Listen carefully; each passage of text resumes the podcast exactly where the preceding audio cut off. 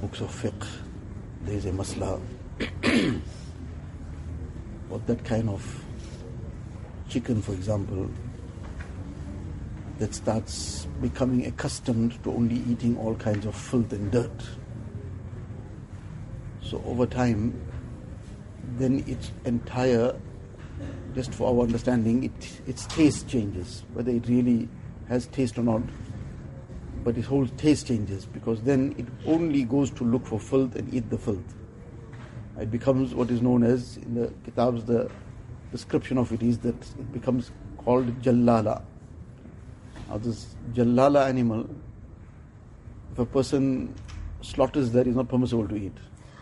He wants to slaughter that chicken, he has to then confine it first for about a week, 10 days, in a space where it cannot access any kind of filth.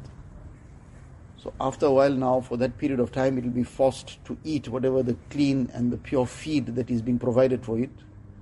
So after that time, whatever is in the system now for that whole week, 10 days, it's eating only the clean food.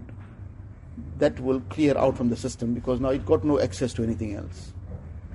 So when that has now been cleared out of the system, then it can be slaughtered and eaten. Now there are several things, several points for us to learn from this. One is, and this is even with insan, when a person keeps eating something of a specific nature, somebody, for example, uh, becomes very accustomed to spicy food. So over time now, that became the way that he has become conditioned that he must have very hot and spicy food.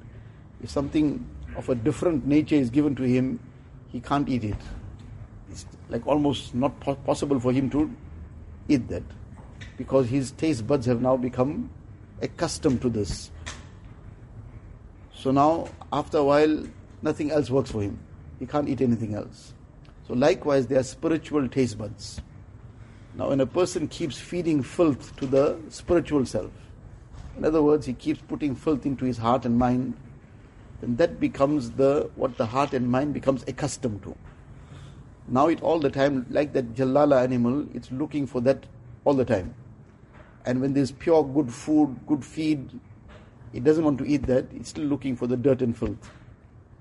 And Allah forbid, this becomes such a situation then that thereafter that becomes the person like his taste buds change, his spiritual taste buds change. Now sometimes the month of Ramadan will come, it might be some other occasion, person might end up being in Makkah Mukarramah, right in the Haram Sharif. But if the taste buds have become polluted and changed, for example, to be casting haram glances, then in the Haram Sharif too he'll carry on doing the same thing. It might even the month of Ramadan too he'll carry on doing the same thing. Because the taste buds is not something you can just switch off. Because that becomes a crave. The taste bud now can't eat the food without that spice. So this then requires that like that Jallala animal, that it needs to be tied down into a space it cannot access anything else. And it won't do the job in one day. One day, two days, five days, it won't do the job. It'll need 10 days minimum.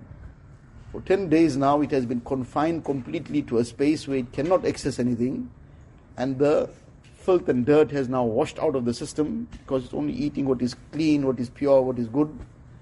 Then that whole process will now get reversed because it's forced its taste buds to now taste what is good. So the dirt and filth has come out of the taste buds. Now it can taste the pure things. So this is the need that we have, that we have to cut ourselves out of all the things. There won't be the opportunity to go and lock ourselves somewhere. We have to lock ourselves within ourselves. Force oneself to stay far away from any influences, any kind of things that encourage one, that drive one towards negative things, towards evil things. Staying far away from hearing anything that is of a evil nature, even if it is somebody else's talk, somebody else is sitting and talking something, but if that's falling in our ears, which is going to incite some kind of wrong, then that too is feeding something. And that is feeding something over time that becomes a person's then his taste. So till he doesn't confine himself away from all these things, in time it can start affecting his taste buds. And then that becomes a very, very difficult situation. So the very important lesson in all this is that it's not a matter of that sometimes a person thinks that, okay, I'll just do this and that for now, and later on I'll drop everything off. Later on it might never be so within a person's control because it has changed his taste buds. Now it's not in his choice that I can try and just switch this off and switch that on. That becomes his condition. Allah Ta'ala give us a tawfiq to always be conscious about this and keep our taste buds pure and clean. Allah Ta'ala give us tawfiq.